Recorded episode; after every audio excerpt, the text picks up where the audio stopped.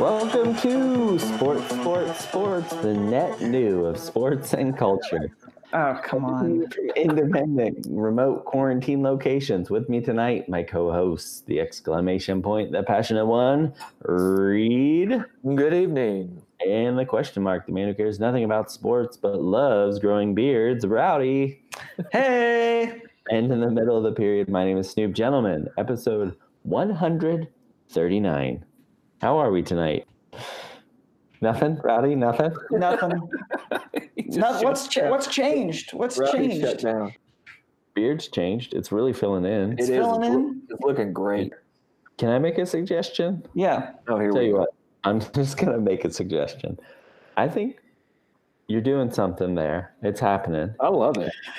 I think you need to start accentuating the uh, mustache that you've got, Right, What? Like waxing the waxing the tips? waxing it up because you seem to have like a. There's not a full connection. There's a that's dead zone. There is a dead zone. It's coming though. It's better than it was.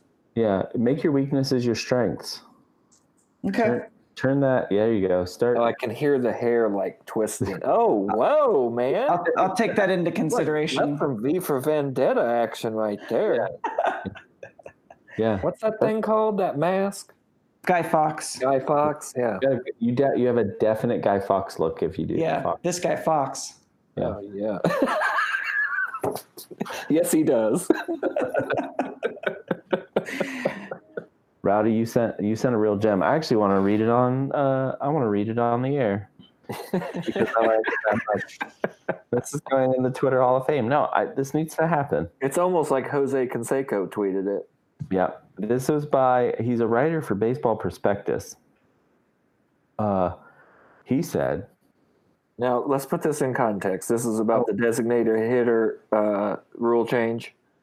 yes, and I think it was more just a general take on baseball. Well, true. Yeah. Yeah, it's a, it's a, it's a an general outlook. take on baseball, and yeah, but the, so if baseball is opening back up right now, conversation is that there will be a DH in both leagues for the first time ever, uh, which, yeah, don't miss me with that. Uh,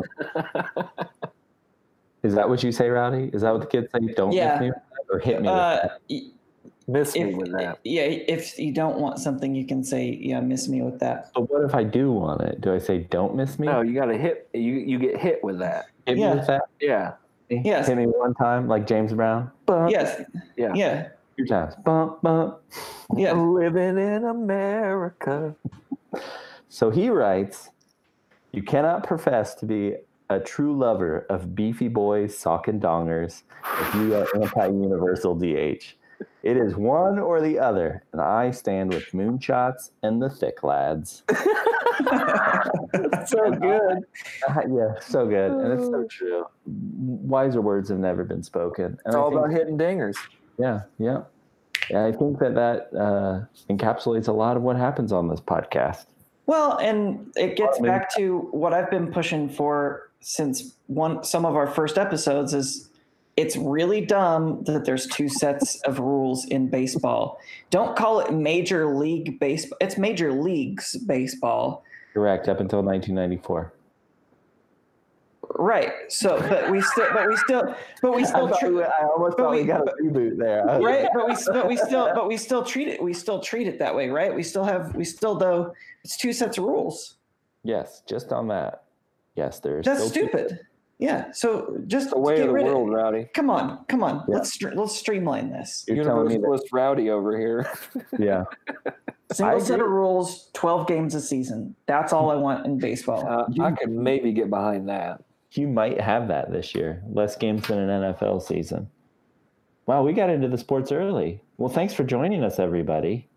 Uh, I guess we should probably kick this thing off like we normally do. yeah speaking of kickoff uh, you want to talk about the new monday night football Wait, how about some sports? oh yeah how about it hey how about this new monday night football Yeah, Monday Night Football uh, is changing up the booth this year.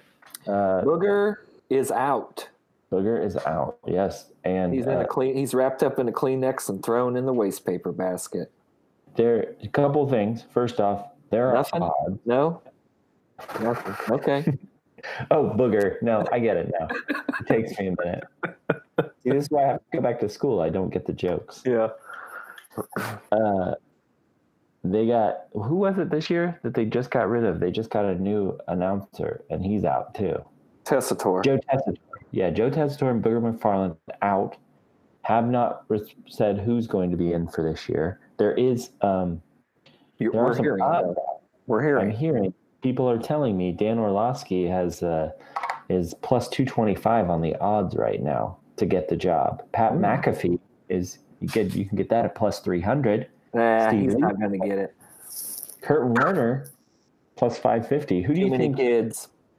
Who do you think has the longest shot of being the new ESPN announcer? Of all the names Steve- I've heard, I think the longest shot is either McAfee, just because I like McAfee. He, I think he's funny, but I think that's why he's the longest shot. Is they want somebody that's a little more serious.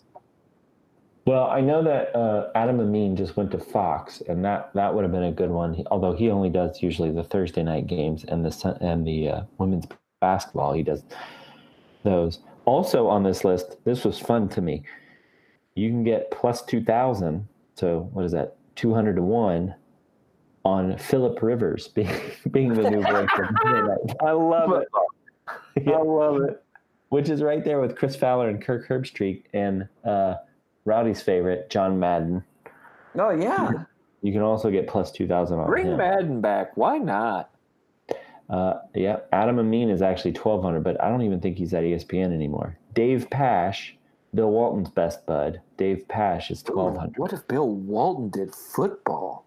That would be great. Oh yeah. That now we're on to something. we wouldn't even need a play-by-play guy. Just let Bill go.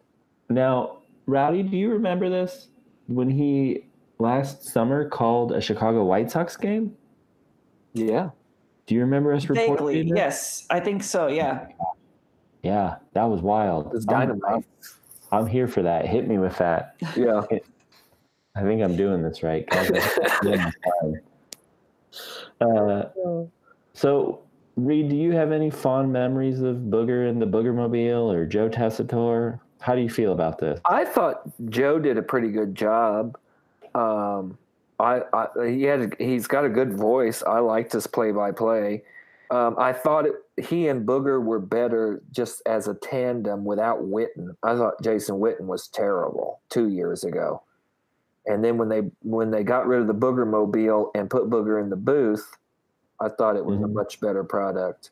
But at the same time, I think I'm kind of on, on the perimeter of these things because uh, all the commentary I've heard this week talk about how Al Michaels and uh, Chris Collinsworth are uh, the best, one of the best uh, broadcasting tandems ever, and I could not disagree more. Yeah. Have you heard that? Are people saying that? People that are telling you? Yeah, Yeah, I'm. I, Collinsworth is terrible. yeah, he's he doesn't he doesn't provide anything. No, Um, now, I say With bring the- back Dennis Miller and Tony Kornheiser. Put them There both in there, there you go. Uh, and give no play-by-play. and no just play-by-play. use two color Jokes and commentators. paranoia. Yeah.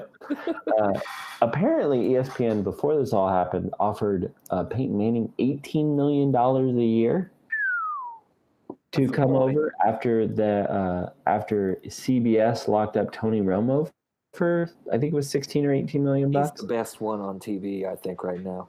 I mean, other Turned than other the best color commentator hmm for sure. I like No, Al he's just- Michaels.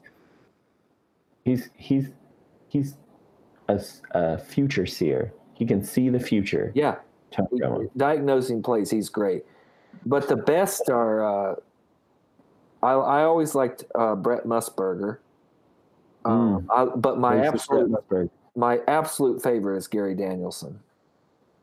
Oh yeah.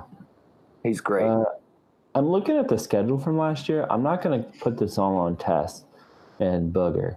They had some real stinkers. yeah, Browns Jets 23-3. 49ers Browns 31-3. Oh man, Browns. Yeah. I mean, how do you get. Cleveland on Monday night twice in a season? Yeah. There was one one three-point game the entire season. Two three-point games the entire season that Yeah. they call. it's not three. I, I just found one more hiding in week one. There was two that week. Uh, Well, it's going to be Oh. interesting. I don't. I don't know. I don't have a. I don't have a favorite right now. I've heard Steve Levy. I think you mentioned that. Yeah. He- He's already called big games for ESPN. He's already at the mothership. Uh, Rece Davis, I have not heard his name. Uh, leave Rece on Saturdays. And uh, Wimbledon. Rece's, Re- Rece's best sports tennis. Rowdy, who you want to hear? I won't be watching anyway, so I, I'm gonna leave. I'm gonna I, I'm gonna leave that up to people who care. Who You know would what? it take for you to watch though? W- w- Like if you if you could have anybody, they don't have to be a professional commentator or even in the Oh. sports world. Yeah. Who would you watch Uh, Monday Night Football if they were commentating? Bill Murray. Oh yeah. Can you imagine how great he would be? Yeah, What about Tim and Eric? Uh, too much? Too far? oh, too much. I like them in small doses. Um, So three and a half hour football game. right, little too that's much. too much. Also, I think we should shorten football games anyway. Yeah. to Um, what? From sixty minutes to what? How long are most movies? An hour and a half. Let's let's let's shoot for that. But How long? they're how, how long minutes. is this? How long is this podcast usually? Like three hours. Three hours is for podcasts. An hour and a half is for visual entertainment. Oh, you're talking uh, real time, not game time. Yeah. Because I No. got I got confused because football games are only sixty minutes. Oh. Yeah. Oh, are you saying? But you're talking Playing. about airtime. Wait, a football game only lasts sixty minutes? No, no, no, no, no. A football game, uh, the playing time is only. Regular, yeah. Uh, uh, Yeah. Oh, but the whole time the game takes though is how long? Uh, Oh well, pro Yeah. two and a half, three hours. Yeah. See, College no, could be too four much. hours. Yeah, miss, miss you yeah, miss me with that. Yeah, miss me with that. Come on. I think we've actually talked about this before. How foot technically football is the slowest professional sport. Yeah. oh yeah. Oh yeah. It's ridiculous. What I like that's happened over the past nigh on three years is that we have gone from Rowdy's only opinion about sports being no thank you It- or the blue team. To, for the blue team to much more nuanced. He It thinks is. that baseball should only have one set of rules. It learns. Football can exist but needs to be shorter. Yeah. Or treat uh, treat. Uh, it, let's say we make. You say a football game technically should last sixty minutes. Okay. I don't know. Let's- let's- I don't think I said it like that, but yeah. Let's let's treat it like watching a movie on Hulu that is ad supported. You watch maybe two commercials at the beginning. Let's we'll say three. We can watch three commercials before the football game starts. And then you watch the whole football game, no stops, no commercial breaks.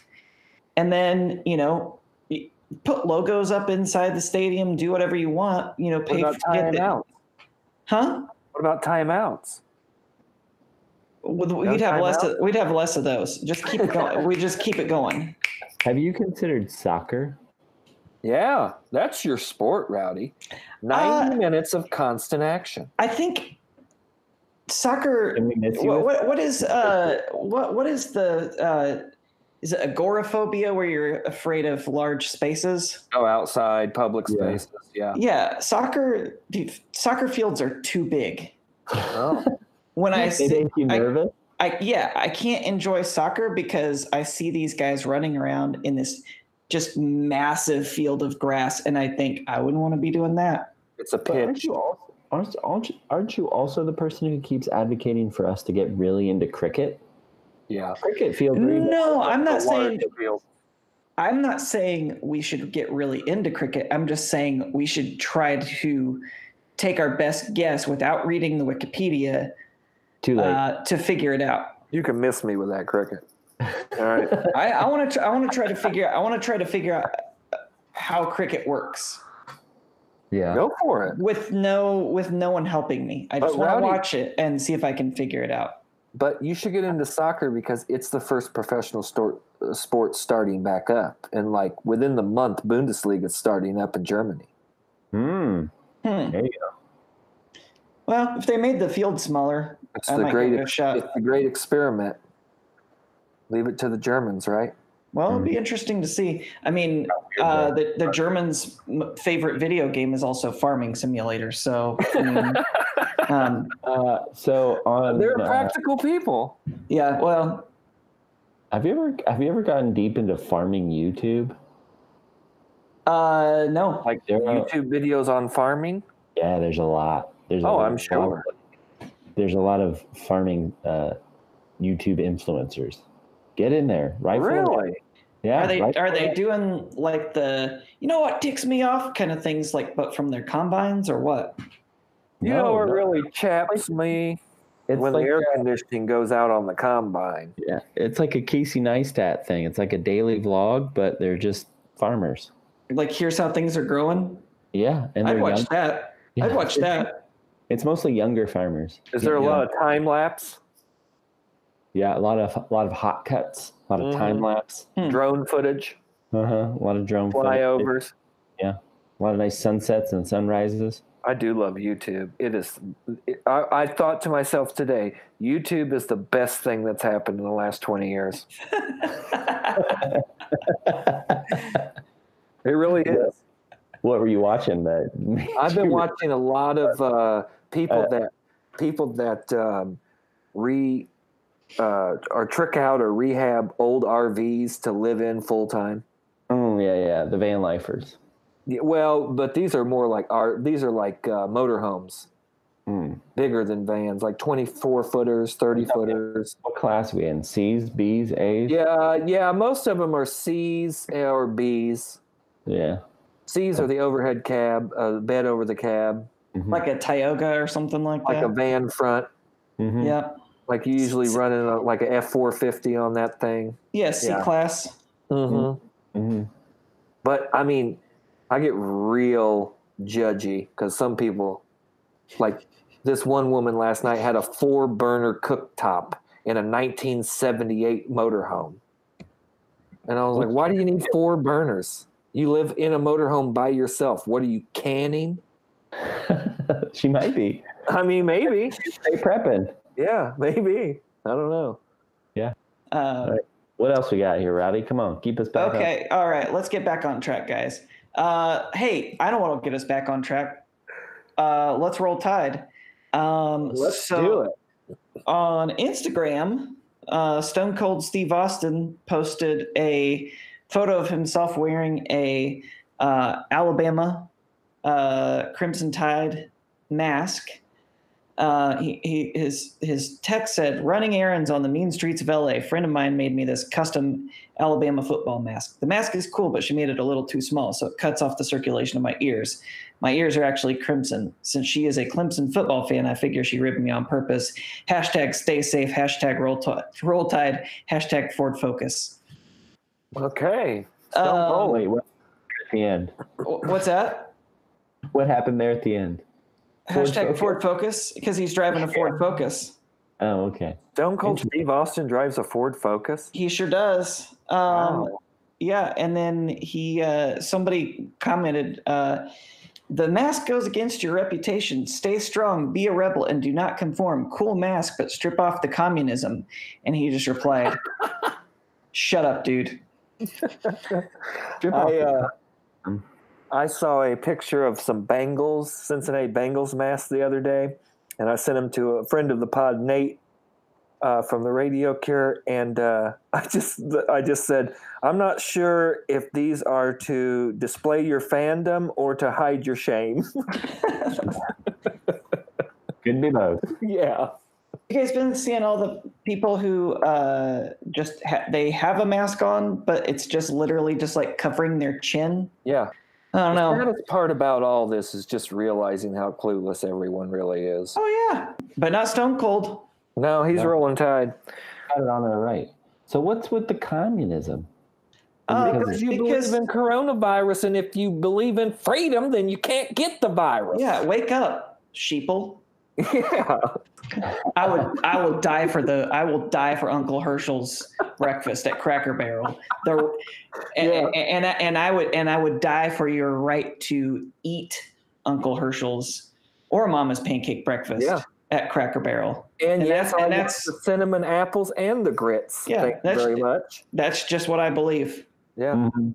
Yeah, and I'm not hurting anybody. My Yeah. body, my choice. Because one person's beliefs don't affect anybody else, guys. It's my belief. Yeah, that's America. That's that's Rugged individualism. right. I think that's why it's it it's called communism because you are thinking about other people besides yourself. yeah. And so a lot of people just construe that as communism or socialism or whatever. But um, yeah, it's yeah, yeah, it's oh yeah, caring about other other people. Yeah, That's uh, looking out yeah. for looking out for everyone else, huh? Mm-hmm. All right. So next up, um, Blake Snell says half pay ain't worth it. I have no idea what this Blake means. Snell ain't worth it. Okay, Okay, who's Blake Snell for Uh, people who might former not know? Cy Young winning pitcher. Okay. Uh, yes. Well, Reed's got some feelings, and they're tied up in. It's in Roto. It's Roto Roto. rage. Yeah. Yeah, Roto hates real hate. it What's- is real hate. There's no pain like Roto pain. All right. Let's hear it. Well, he says so. Right now, uh, the owners and players are talking about a reduced salary for a reduced season for Major League Baseball. Uh, and Blake Snell has said has started to uh, be the voice of a growing opposition to say, "Hey, look, we're not doing this 50-50 revenue split, which is really just an end around to a, a salary cap, which we fought successfully against for nigh on 160 years." So you're not going to do that to us. But then he comes out and he says, Y'all got to understand, man, for me to go, for me to take a pay cut is not happening because the risk is through the roof. It's a shorter season, it's less pay. I got to get my money. I'm not Less playing unless I get mine. And Yeah. that's just the way it is for me. Like, I'm Hmm. sorry you guys think differently, but the risk is way the hell higher and the amount of money I'm making is way lower. Why would I think about doing that? Well, he's also been streaming on Twitch, so he might be bringing in some money. Actually, he's he's literally as we speak, he's live right now on Twitch. Is he really? Yeah, he's streaming himself playing um, MLB the Show. Uh, I don't know how to Twitch, but can we get in on that? Yeah, I'll send you guys a link. Okay. So what I'm hearing is Blake Snell said, "Miss me with that." Miss Yeah. me with it. Yeah. And he's, and, you know, I would say pro labor guy over here. He's right. He's making, he's, Oh signed yeah, I agree. he's just signed a Especially with the condensed training, off season, all that. Like no, especially a pitcher, yeah, he signed a A mediocre one, but. Oh, you can miss me with that right there. uh, he signed a five-year, fifty million dollar deal. I think it was was it last year or two years? I think it was last. Year. And he's set to make I like seven million dollars this year. So he would be looking at like maybe a half, maybe a third of that. Now I don't know how exactly how his contract's structured, but he he's right. I Like think means pitchers. five and a third of that because that's all he pitches. Oh yeah, see that's why you don't like him. uh, you can be dominant over five, and that's okay. That's the it's the way of the future. It's That's the way no of the future. quality start though. Got to get No. that QS. Yeah, QS is just going to be the new win loss record. Once once once they start trotting out uh, Openers. winners, QS is going the way of the buffalo, my friend. Yeah. Uh, so if he makes, you know, a third of that, yeah, it's still a lot of money. But guys in his position, Cy Young winners, making 25, 35 million dollars a year. Well, probably not 35, 25 million dollars a year. Yeah, he's right. Why would I blow out my arm in a reduced season when I already had I already have injury risk and I already missed part of the season last year. What was it with a toe? No, he, uh, he had a, some kind of floating something in his elbow. Yeah. Oh yeah. Yeah. Uh, yeah.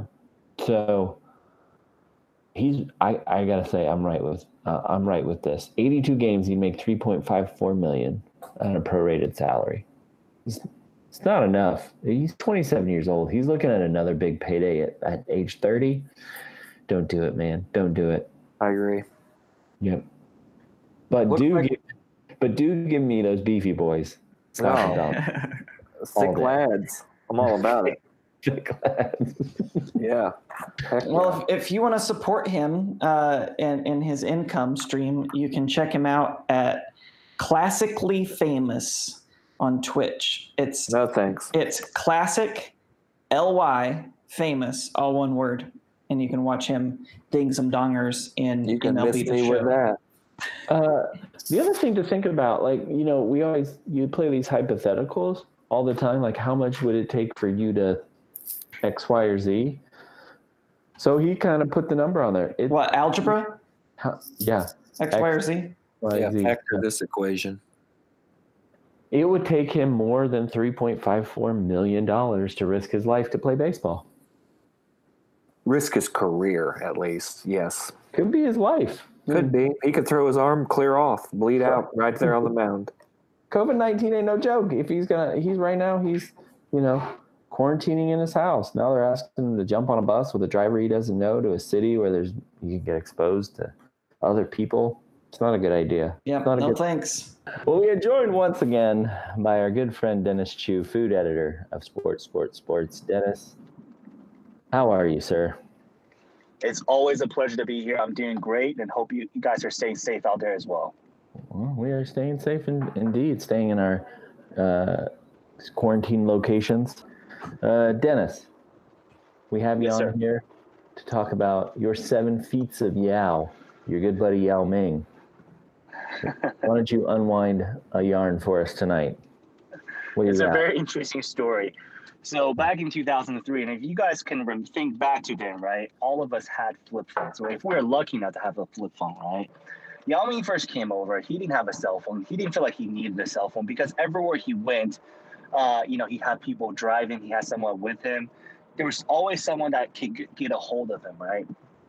And so, and plus, um, I'm not sure this is like, you know, the time um, he just came over. He was on a work visa he didn't have a social security number he didn't have any credit so he just never really had a need for a cell phone until one day um, he get a call from Shaq.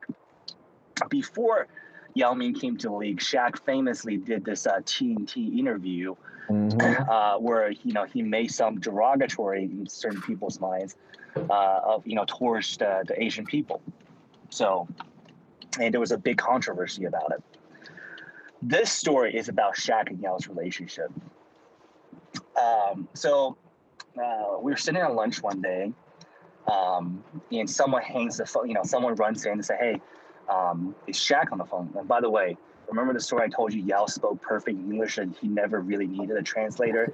he just always had one anyhow. So he picks up the phone and starts talking to Shaq.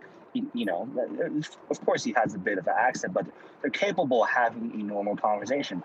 So they're on the phone with each other for I don't know, maybe three, four minutes. He gets off the phone, and I ask him, "Hey, what was the conversation about?" He was, and he says he just wants to talk and tell me that you know, um, please don't take offense in terms of what I said. Um, you know, I, I was trying to be funny, or I, I don't remember the exact words.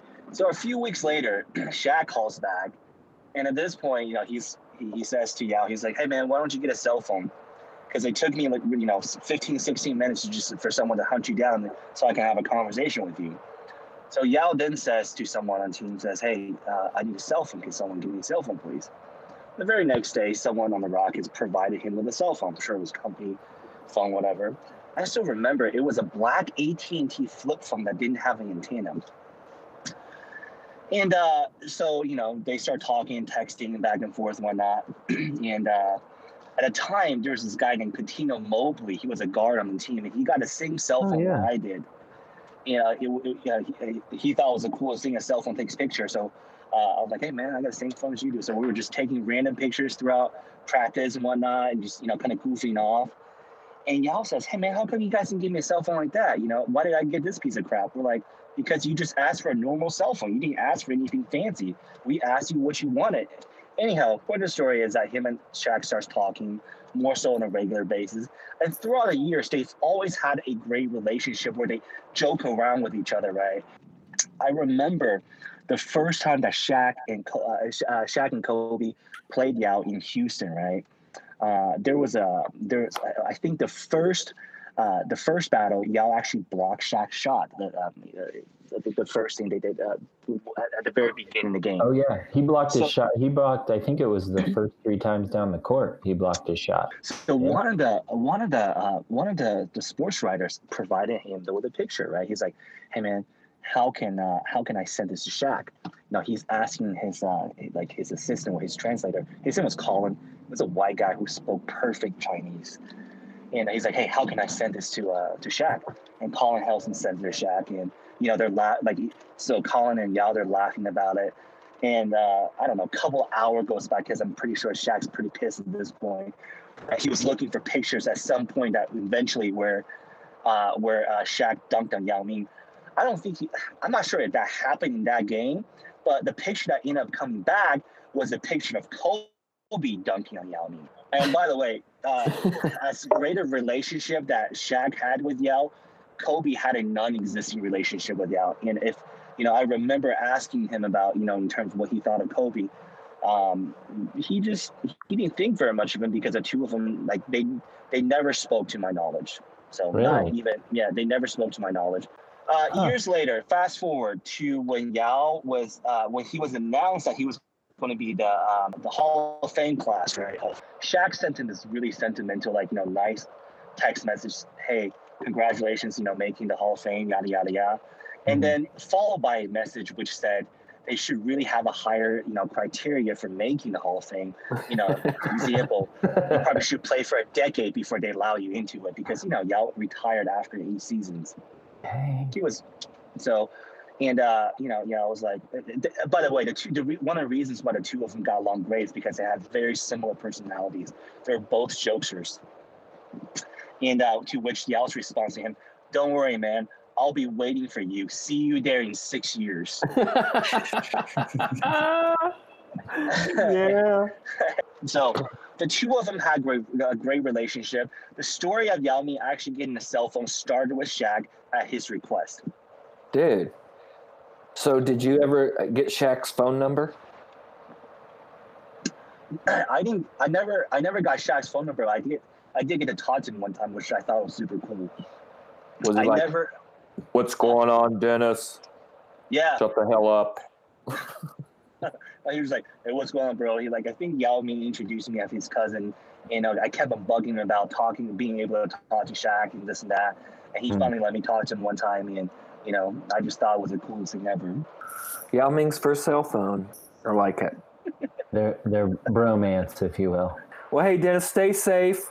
Gents, Thank- it's always a pleasure to be with you guys. Stay safe as well, and I'll talk to you guys soon. All All right, right, man. thanks, Catch dude. you later. All right, bye. So, guys, it's the year 2020. Correct. We all survived Y2K, hmm and we were greeted in May of 2000 by the movie Battlefield Earth.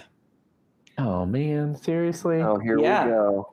20 years ago. That's A Travolta feature. For those of you who don't know, this movie was set in the year 3000, where That's funny. uh, the alien race, the Psychlos, PSY, uh, probably have something to do with psychology. They've enslaved the human race. Uh, and uh, John Travolta played Terl, who was an alien, a Psychlo in charge of security operations on Earth. And uh, Ker, which was Forest Whitaker. Uh, and then Barry Pepper played Johnny Goodboy Tyler, who led the, the human rebellion uh, against the the Psychlos, where they literally flew like F-16s in space. I'll have to watch it again because some of the details are a little fuzzy. I did see it in the theater though when it came out, and I don't know why. But what I, I it got me thinking. I wondered if Scientology had ever entered the realm of sports. Um, and so you can actually there is a there's a whole section to Scientology.org uh, called Meet a Scientologist, and there's a a thing where you can actually view different occupations, and they have different Scientologists from a huge range uh, talking about why Scientology is great. So. Uh, I mean, they've got a martial arts instructor, a competitive swimmer, a golfer, a paraglider, uh, you name it. One guy's just labeled athlete. Um, Nice. uh, but I also discovered that in the late 80s, uh, they entered the world of racing. In November of, of 1988, there was the, the GTE World Challenge uh, in Tampa. And basically, it was Tampa. the uh, International Motorsports Association uh, prototype cars uh, versus Europe's um, prototypes. Um, well, the American cars overall were better, and the Americans ended up dominating. but So- the German, there was a German group that recruited Mario and Michael Andretti. Hmm. But when Mario arrived Axis in, of racing. what's that? The axis of racing. The Germans hired the Italians. Exactly. Yeah. Yeah. Uh, but so when Mario arrived in Tampa, he found out that his car was covered in sponsorship logos for Dianetics, um, which, if you don't know, Dianetics is the the modern science of mental health, uh, written by L. Ron Hubbard in I think the fifties. And so Mario shows up and he goes, "The Kremer brothers from Germany were coming over." And they got these Scientology dudes down there, all of them throwing money. Uh, Dianetics was like their Bible. We still said no. Um, Oh my you know, it's a lot of money, they said. I said, You don't understand. I'm sorry. I'll be excommunicated by the Pope if I do that. Mamma mia, we're not going to drive. So they took the stickers off. Um, Lost. What, where was that accent from? huh? That's Mario. That's a Mario Mario. three. That's a Mario. It's, It's a a Mario. It's a me. Yeah. so Mario doesn't want to get excommunicated, and so he he says, I, "I'm not. I can't do this." So basically, they they have a workaround for the race. So they moved the Dianetics branding over to another car uh, that another one of their drivers was was going to have, and then Mario's car was actually um, they changed the the branding on his car to the Bridge, which is the Church of Scientology publishing wing that publishes Dianetics. But because he figured no one even knows who this is he didn't care. So they just they they went ahead and did that um, but that was kind of the end of mario andretti's involvement with the scientologists. Um, but That's your whole story? no no no. So throughout the late 80s If only. they uh scientology because think about it, like what other sports do not allow any any religious sponsorships right? So racing is kind of one of their only options. And so they um they ended up uh, actually sponsoring uh, Vince Granatelli uh, for IndyCar racing. He was actually already friends with John Travolta and Kirstie Alley. Um, but he I actually, Kirstie Alley was a Scientologist. yeah. So he said, uh, Bridge Publications wanted to present one of their books, which was called Dianetics. Now, that really has nothing to do with the church. It's associated with the church, of course, but it really doesn't have anything to do with the church. If the church makes a book and they want to sell the book and they want to sell their philosophy, there's nothing in the book that says you can you need to be a Scientologist to live by the rules of the book. I could read Tom Sawyer, and it doesn't mean I'm living in the South. In other words, you can read whatever you want to read in it and take away from it whatever you want to. So he's like, please pay me this money. And and like today's money, they're paying him like one and a half million dollars each race. So racing is expensive, and they're also throwing parties. Um, they're sponsoring everything. Uh, one of his drivers was um, Roberto Guerrero. If you remember him, in uh, '87, he had a, a run of bad luck where he, um, I, I think it was like three different races. He The '80s, man. he wrecked Yeah, in he wrecked in turn two, and so finally he ends up hitting a wall, and this is like the the third time he's ha- he's had a wreck in turn two, and so he's in the hospital getting checked I hit checked the out. wall if I don't get my second nap.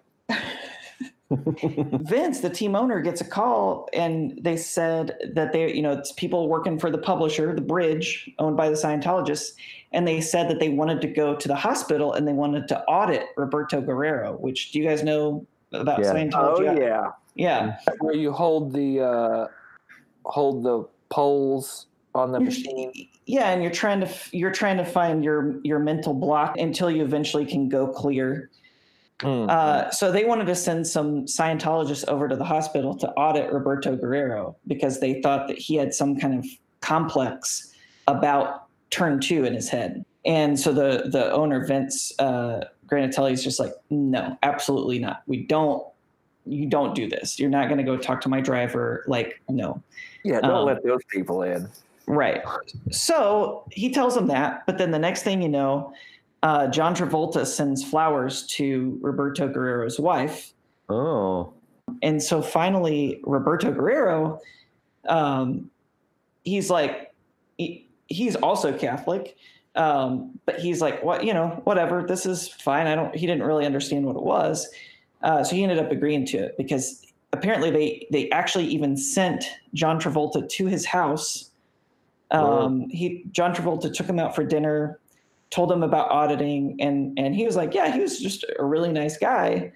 Um, but through all that, Travolta ends up convincing him to go ahead with the auditing. And so he said, it was the weirdest thing ever. Uh, he said they thought they were going to take away all the bad things that happened to me because of the accident. So they were doing all these sessions. He said, in fact, they wanted my wife to do it too. Uh, and she turned them down because she said, because they said that they could take away all the negative stuff that had to do with the birth of our children. Uh, he's like, and I said there was nothing negative. Uh, it was a very strange deal. So all this completely just sours uh, Vince Granatelli with uh, with the Scientologists. So he ends up basically calling them up and saying, "I'm done. Like I'm I'm I'm walking away." And so, like I said, it was it was about the equivalent of about one and a half million dollars per, Per race. race. Per race, and at that point, there were like ten races left in the season. But he's just like, "No, this is this is the the principle of the thing."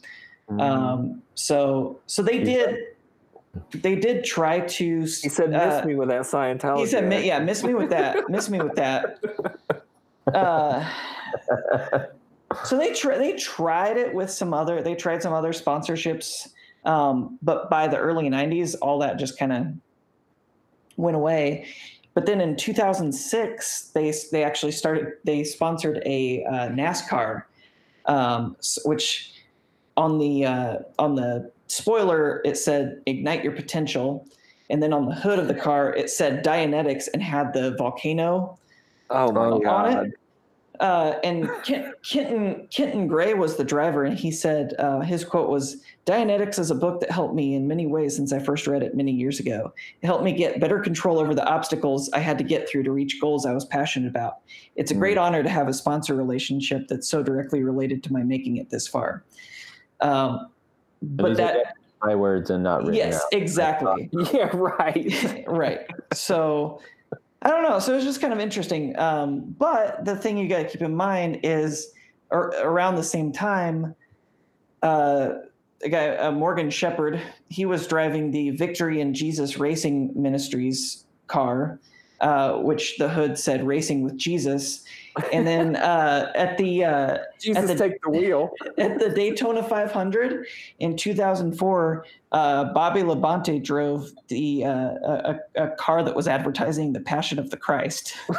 so I don't honestly with that I don't know which is weirder, a Passion of the Christ NASCAR or I, I think I feel like that's weirder That's weirder more than on the brand, Dianetics. at least, for NASCAR.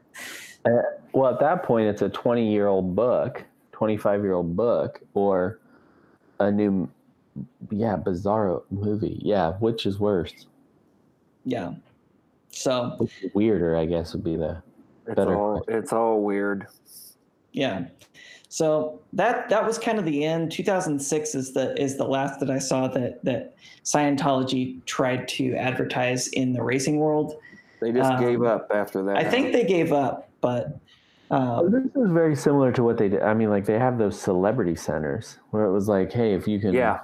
convert celebrities, then Yeah. then these will follow, right? I mean, that's what they're basically trying to do with that. oh yeah yeah. yeah and that and that's what uh Granatelli the owner said um uh oh, and, and roberto guerrero kind of made that connection too he's like yeah i'm pretty sure that they essentially like they wanted to audit me because they wanted to be able to like have me come out of this head injury and say that I got through it with Scientology. Yeah, Um, man. And and have it have me as like a celebrity success stories. from empirical Um, evidence. Yeah. Yeah. And so so they were just like they would not stop uh apparently um until they finally were just like yeah, we can't we can't do this anymore. Yeah. Dude, that's wild. And and hey, with all the loss of income with the coronavirus, man, they might try to slide right back in on that. Well, I mean, they if uh, if the sports if if the other leagues are having uh, you know slow years, this might be Scientology's big opportunity to get into some other major sports. You might you might see a, a Major League Baseball season sponsored by um, Scientology. I think they do Super Bowl. I think they've done Super Bowl commercials. I do remember. It. I think you're right. Yeah. I remember a Dianetics commercial, but Yeah. I don't remember what I was watching. It was either that or you know People's Court. Mm-hmm. So I have a I have the entire uh, L. Ron Hubbard collection. I celebrate his entire catalog. do you? Yeah, What? yeah. How's My, my dad, uh, you know, taught in the religion department for years, and uh, they sent all the professors a box of all L. Ron Hubbard's books. And he, he when he when he retired, we were cleaning out his office. He's like, "You want these?" They were still shrunk wrapping. I was like, "Yeah, I'll take those, man." Yeah. don't miss me with that. Yeah, with- no, You got Yeah, Battlefield. Earth in there? I'm sure. I'll have to dig them out and look. Man. Um yeah, those are expensive too. Yeah, Like, they're, I if mean you they're get the whole collection. and like they're nice. Yeah, Wow. yeah. Maybe I should put those on eBay. And then I'll go. get then I'll get flagged and an auditor will show up at my house. I was gonna say Hmm. because I think that's a big moneymaker for the Church of Scientology. Is they that's part of it is like when you're becoming a Scientologist, they um, they want you spending that money. Like if you get just I just looked it up. If you get just the beginning books package, uh, which is paperbacks, um, it's like ten paperbacks. That's two hundred five dollars Whoa. just for those. Oh yeah, it's it's probably ten books or more. They're all in a box and like yeah, man. For sale, Dianetics books never opened. yeah, There's your there's your six word story. right. Create your or start your journey today. These definitely helped me out with my things. yeah. with the goals uh, and obstacles uh, was trying to overcome. Yeah. Um, so I guess the big question is, what what do you think that this lawsuit for this episode is going to cost us?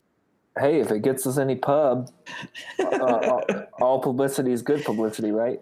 I think we could safely give Scientology all the money we've earned from this podcast. I think Without a doubt. I would be I would be willing to do that if we had to legally. I would I would turn over all the money we've made from this mm-hmm. podcast. I would For settle sure. with them for all our money. Yeah. Yeah. All right. Well, we talked we talked Battlefield Earth. Okay. But now it's time to talk a real sports movie.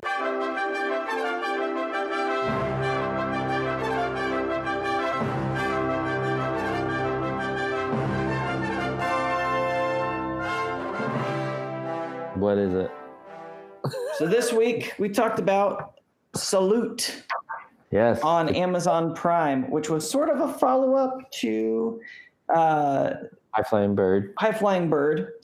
Mhm. Um, so this was about the 1968 Olympics and the uh, the Black Power salute, uh, which was Tommie Smith and John Carlos, and then uh, Peter Norman, who was uh, the Australian guy uh, who was also on the uh, the uh, medal podium uh, during that. And and even though he didn't do the Black Power salute, he wore a badge for the uh, was it Olympic Commission on Human Rights? Yeah. something like that. Yep. Yeah. So, um, yeah, that what dude had think? wheels. 20, 20 second flat. What was it? 400 meters or 200 meters? 200. 200 meters, 20 Oh, yeah. seconds flat. When they Like, sh- when they showed him running on uh, like he was talking about how he had never really trained on the artificial surfaces.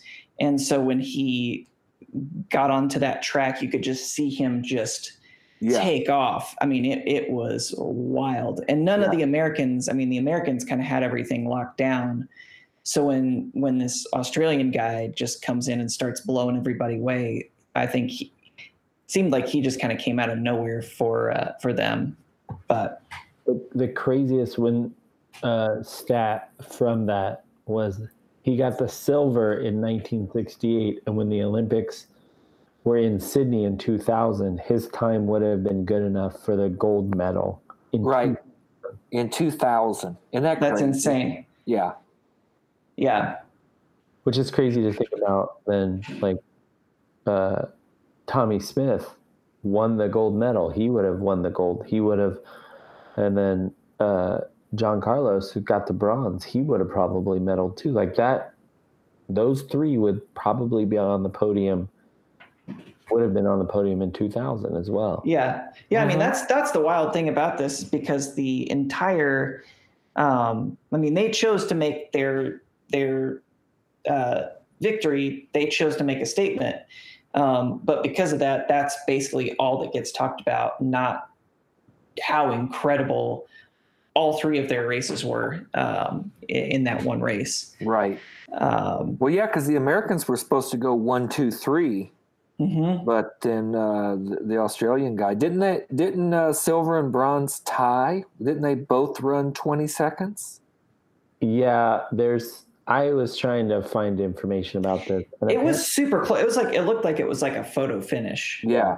there is um, there that the timing wasn't accurate enough. Hmm. It's like it oh. Uh-huh. looks like he passes sub 20, but they had to round up because I guess the ac- the accuracy of the timing devices wasn't couldn't get down to like the hundredth of a second Yeah. Makes from what I could to figure out. Um, What was that? Mexico City, right?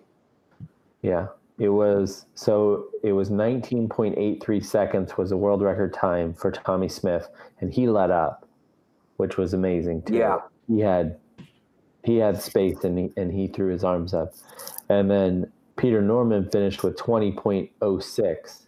Official time is 20 seconds, and John Carlos had 20.1. And John Carlos was looking around, got past.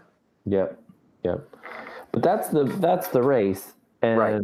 you know, it was by all accounts one of the greatest 200 meter races ever in any Olympics. But it was over overshadowed, and I think uh, I don't use that pejoratively by what happened on the dais when Tommie Smith and John Carlos gave the the Black Power salute. Um, and I, I, uh, in the movie, I liked the run up. I liked the explanation. I liked how they talked about Harry Edwards and his Mhm. and his um, uh, uh, role in all of this, and that he, they actually were going to boycott the, Hmm. the entire '68 Olympics in Mexico City, Yep. and they were talked out of doing that, which I think was the right move. Somebody made the comment in the movie: had they done that, I don't think anybody would be talking about what they did later. I Mm-hmm. don't know if anybody would have remembered that they that black athletes Why they boycotted? in the 68 Yeah. Olympics. Well, yeah, because Peter Peter Norman, the Australian guy, was like, "Well, I would have had a gold medal," Right. Yeah. um, but Yeah. he's like, basically, it would have been all you know, all the people who who got medals. It would have been the wrong people. It it would Yeah. have been it wouldn't have been a fair Olympics uh, because it wouldn't have been deserving people. The women's 400, I think they said, was Mm-hmm. was all three U.S. runners. Yeah. They dominated that Yeah. in the sprinting. And then they had, I want to say, the long jump. Mhm. Um, there were quite a few others that were all uh, black athletes on the U.S. Olympic team. yeah. So The one thing I never noticed every time I've seen that clip of them giving the salute was that they didn't have any shoes on. mhm, They just had on black socks, which was another kind of statement about mhm. poverty and and uh, prejudice and everything. I'd never noticed that in all the times I'd seen that clip. Yeah, and it was interesting too because it was it was very symbolic and they had thought about it to a certain extent, but basically the entire plan only came together in like the, you know, 20 minutes before they actually went up to the to the um to receive their medals. Right. And, And they then- forgot what was it? Uh, Carlos forgot his um, Forgot the Gloves. gloves. Yeah. yeah. So They they, each yeah, so if you the look at and I'd never noticed that either that Right. they're they each have a different left arm, hand right arm. raised. Mhm. I had Yeah. heard I had heard that story. They talked about that. I had heard that story before. That yeah, they had forgotten their gloves, and so each one of them had a different arm, uh, arm raised. Yeah, and then Peter Peter Norman, the Australian, he was raised in um, the Salvation Army, and so Yep. he they give a lot of background to which I you know never really thought about, but in the same time period that all the civil rights movement was happening in the U.S. That inspired the um, Aboriginal Right. civil rights movement in Australia. And so Peter Norman was raised in the Salvation Army and had um, essentially it was just like I, I don't understand. Um, I don't understand this prejudice. I don't understand um, why why anyone would be treated differently. And so when they were talking about the um, uh, when Tommy and uh, John Carlos were talking about the uh, the salute, he's like, "Well, I want to, I want to be up there with you." So he asked, he was like, "Well, we got to find a badge." And so, and all three of them, there had been uh, death threats for Mm-hmm. uh, anyone who gave any kind of demonstration at the Olympics. So it was it was kind of one of those things where apparently went, they started they started singing the anthem and then went silent, and then like yeah. the crowd went silent. Yeah. Um, When they put And- their fists up. Mm-hmm, Yeah. Which I wish there was audio of that. I know. That was the one thing that I was just like, man, it's cool that we've got the footage and, and I the thought photo. they said. I thought they said they that you can hear it on the audio. Maybe that yeah, they mu- must not have been able to get a hold of it, but yeah. Um, but yeah, I mean, it was it was wild, and then essentially it just kind of ruined all of their um, running careers. They all, um, well, they mess with the arrangements, man. yeah, Tommy and John Carlos got sent home, and then um, I want to say Tommy, Tommy, the gold medal winner, was working in had to work in a car wash. Yeah. Um, got fired from that, and it was just it, yeah, it was it was uh, it was wild. Uh, Peter Peter Norman, um, when the Olympics were held in Australia, he was not invited to the the Sydney Olympics, even though he was. Um, Their most Like, famous their, runner. their, their most famous athlete. Yeah, exactly. So, he still held the record mhm. Yeah. here in uh, by an Australian. So, So that that to me is wild to think about because we've talked about this before on the podcast. But when you talk about um, kind of the changing opinion of like Martin Luther King and just the civil rights movement in general, that I think when we were looking at it, it was like only ever had like a thirty percent approval no, it- uh, a- a- among among among white yeah, it's 60, Americans. six, between sixty and seventy percent agree with the sentiment, but only thirty percent ever agree with the actual presentation of that Right. sentiment. yeah. Yes, I think that this is a problem. However, I think there was a better, which is exactly what Larry Questad said. Mhm. His interview, if you remember him, he was the uh, only white member Mhm.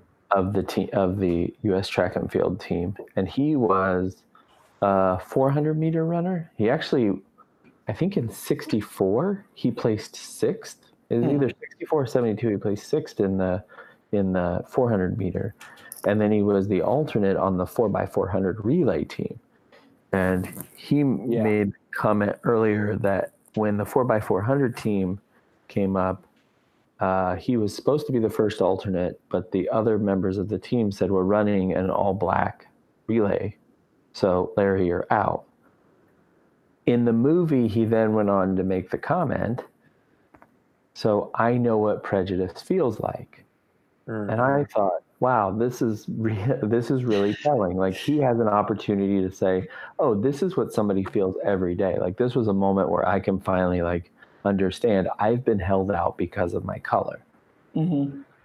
But then he goes on to talk about how he feels like this was the wrong thing for them to do when when they when they actually win their medals and they go up there for the 200 meters, and Carlos and uh, Smith uh, show their protest. Or Mhm. do their protest is just a sign Mhm.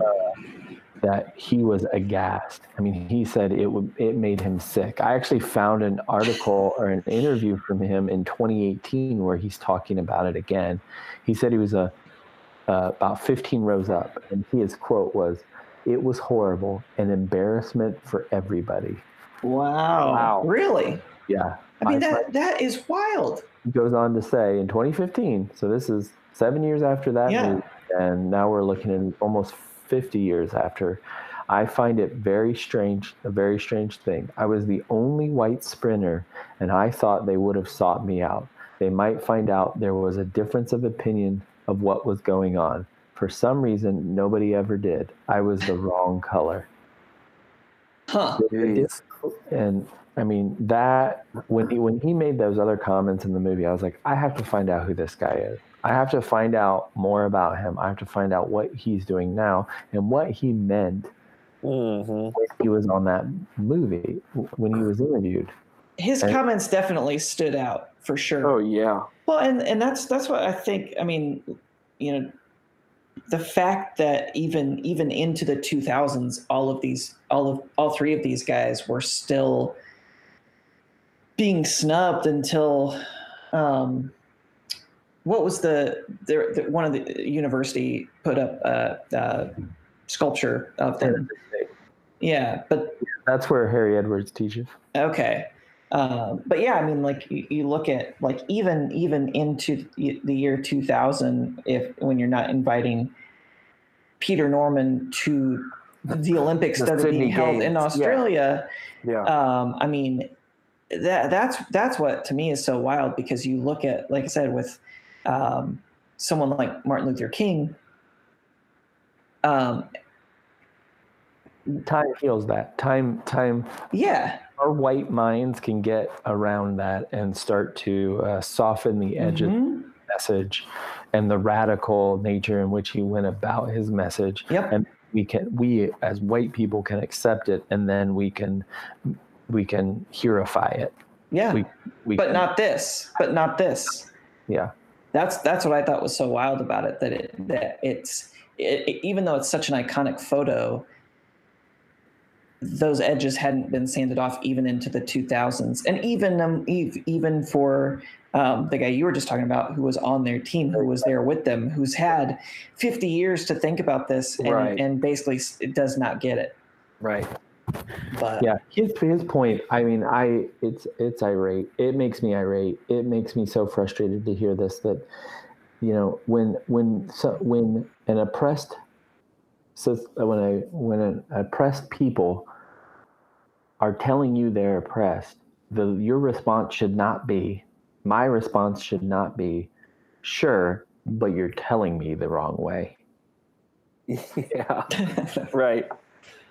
Right. i don't understand that right, if someone's drowning, I'm not like, well, you're giving me the wrong signals, so I Mhm. don't really know. You help them, you listen to them, you figure Yeah. out what the problem is.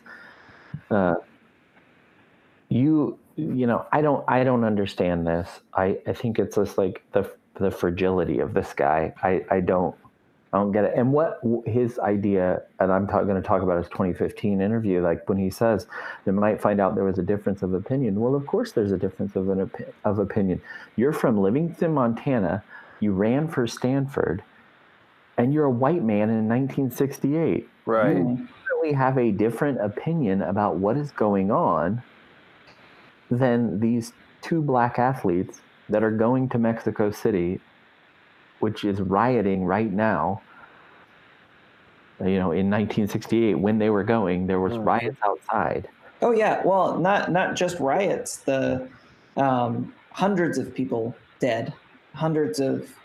Uh, so when students protested right before the, it was like ten days before the Olympics, and these students protested, and the Mexican government afterwards, I think, said there were like twenty people killed, and now the estimates are like three or four hundred people. So all that happened just days before Yeah. these athletes uh, well it's, it was like right at right before all the athletes started arriving uh, before the olympics began and Yeah. yeah so i mean so that that to me is just like And all of that in perspective with what they chose to do when they received the medals was just yeah it's pretty unreal it's heroic and i don't know how someone can i i, don't, I have a hard time seeing how someone can see it any other way. Yeah. Well, particularly how uh, he talked about how the civil rights movement in the United States was the model for the civil rights movement in Australia, which oh, I was I was ignorant to hmm uh, in in some respects.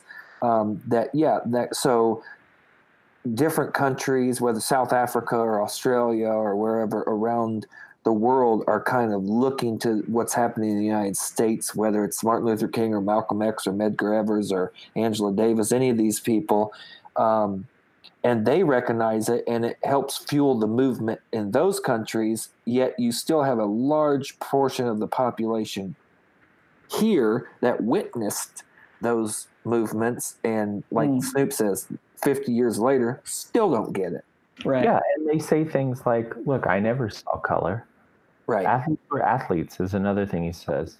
And, and they are in here. Athletes were athletes. Like I never saw their color. I wasn't worried about their color. Yes, Larry, that's your privilege as a white man living in a white man's world, where you don't have to think about it. I don't have to think about it. I'm represented everywhere I go. I'm represented. These men were not, and they were they were bringing that to our attention, and we shouldn't try and shut them up. Just I mean, he, he, to be fair, you said he grew up in Montana. living and went to Stanford. Yeah. Okay, so he was a minority.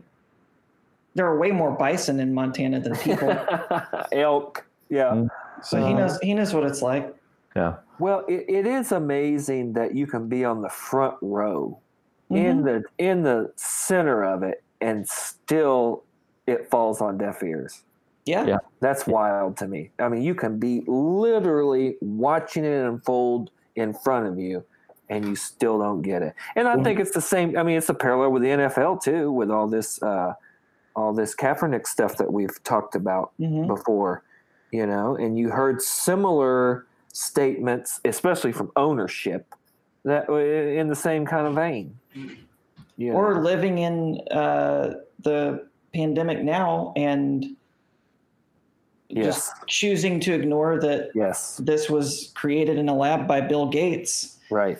and that all these Blue Angels flyovers are just the chemtrails that are going to they're stage one. And when we all get the vaccine, that's going to activate stage two and and that's it. Is the yeah the five G. Right. That Yeah, That's- that's a 5G tower. Yeah. Get the That- get get the Blue Angel chemtrails, add the vaccine, turn on the 5G towers, and yeah, we're zombies. So You know, the, the most ironic thing to me is not anything Rowdy just said. Uh, with Colin Kaepernick specifically, the fact that he was sitting on the bench, nobody noticed, somebody noticed, then he went out and talked to, I just blanked on his name, Nate something, who was a former Marine, I Mhm. believe. Yes. Yeah. they had a conversation and the Nate understood where he was coming from. Colin understood where he was coming from, and they came to a conclusion that said, This is how you can do it. You can be more respectful to my people specifically, but you can still get your message across. And, you know, all of that conversation happened. And then it was like all of the people that he thought he was offend that people thought Colin Kaepernick was offending, uh, said for the most part through Nate, this is fine. Do it this way. Yeah. But he was willing, Colin Kaepernick was willing to have that conversation and come to some sort of uh, conclusion. Right. But other people like Larry Questad, I do not like this guy if you haven't picked up on that. will not even have the conversation to say where he's just like it's disgusting. It overshadows the entire athletic uh, event. Like, yeah, yeah. because That's kind of the point. literally, yeah, that's Well, literally, and I- and I think that the the the point that um, and he made it several times. Peter Norman, the Australian guy that was up there with him, um, made the point that this was their this was all, for all three of them. This was their moment to kind of bask in the glory. Like it, their performance blew everybody away. So this Yeah. was their this was their moment. They'd been training basically their whole lives for this, and they chose to. They knew that it was gonna blow up in their face, but they still chose to do it. So it's like Right. that. That t- to me, it's like Yeah, they didn't Yeah, take the Michael Jordan or the LeBron James approach to it. yeah. So it's you can't you can't say that it's selfish. It's not. like, yeah, Yeah. we're still talking about them years later. Um, I love But- that. but it- it- it- that quote by Peter Norman when he said, like, you know why we train our whole lives for this, like, so we can get up there. Why? Why do we want to be up there? So the whole world would look at us. Mhm. And I was like, yes, exactly. Yep. And they took that moment to think about something other than themselves. That Right. that sounds like communism. Think about other people. That's communism. No, I, I Uh. liked it. I liked the movie. It was a little distracting to me, the old format Yeah, it's like a four by three. and a little low budget. But I did find out that it was um, Matt Norman's nephew hmm that made the film. And Hmm. there's a lot of other films about Norman, too. Hmm. Really? Yeah. Oh, I was, uh, I was real bummed to hear that he he died. Yeah. Yeah. I didn't realize he was going to be dead either until. Yeah. Spoiler late in the- alert. late, yeah, sorry. Late in the uh, For him, he knows. late in the uh, movie. Yeah, it was a good movie. It was a good flick. It was Yeah, good. it was. I think it was well put together. I mean, it was definitely lower budget, but it was well put together and told Yeah. a Yeah. good, cohesive story. Yeah, Yeah. and and like I said, I think if you watched High Flying Bird, you got to see Harry Edwards at the end of this, uh, at the end of that movie, and uh, I think it was a good. It was interesting watching the two of them together and just getting a little Mhm. bit of, of background there. So, um, so if you want to watch it, if you haven't seen it yet, it's free on Prime if you pay for Prime. um, Yep. Speaking of, Yeah. we had a we had a movie request Oh, from nice. my uncle Joe. Dear Uncle Joe. who said, Hello, boys. Here we are in May, and there's no Indy 500. Um, so he looked through Amazon Prime and he found the 1949 Mickey Rooney movie, The Big Wheel, on Amazon Prime. Oh. Um, I think it would be interesting. We have not watched any old movies it's true. um, or racing movies. or Mickey Rooney movies. Or Yeah. old racing Mickey Rooney movies. Um, exactly. So or this, old this, Mickey Rooney racing movies. yeah so this is this is like the center of that venn diagram so this is this is kind of a sweet spot for us And we That- live in Indiana. that that is true and it is it is weird that it's we're we're halfway through may and you're not seeing the racing stuff you're not Any hearing about any stuff, any yeah. any racing stuff. I mean that's even Uh, if did- even if you're not into racing i've only been uh, i've only been once to the 500 um, so e- but even if you're not into racing it's just everywhere in indianapolis so Yeah. um, but yeah it'll be kind of cool to see indy uh, back in the 40s as well so uh, thanks uncle joe. We will check that out. The big wheel free on amazon prime if you pay for prime Free if you pay for it. Nice. All right, so we're done. We wrapping this up. i think let's do it let's wrap it up That's it. We did it. We did sports. As always, I want to thank the minister of sound, Mikey. I think I skipped. I think my track just skipped. Did you guys- that was weird. I don't know. I gotta, I gotta brush off the CD. Jet Belly Music, uh, the commissioner Brandon Casburn, a food editor Janice Chu, and the honorary ball boy this week is Got two of them. The uh, it was the uh, minister's birthday as of recording, and tomorrow our uh, buddy out in PDX land, Phil, is his birthday. So happy birthday, ball boys! Happy birthday, ball boys. Want to throw one one more on there? Uh, our buddy Pete out in Las That's Vegas. right. Wow. And uh, Vegas Pete is as his birthday today as well. Yep.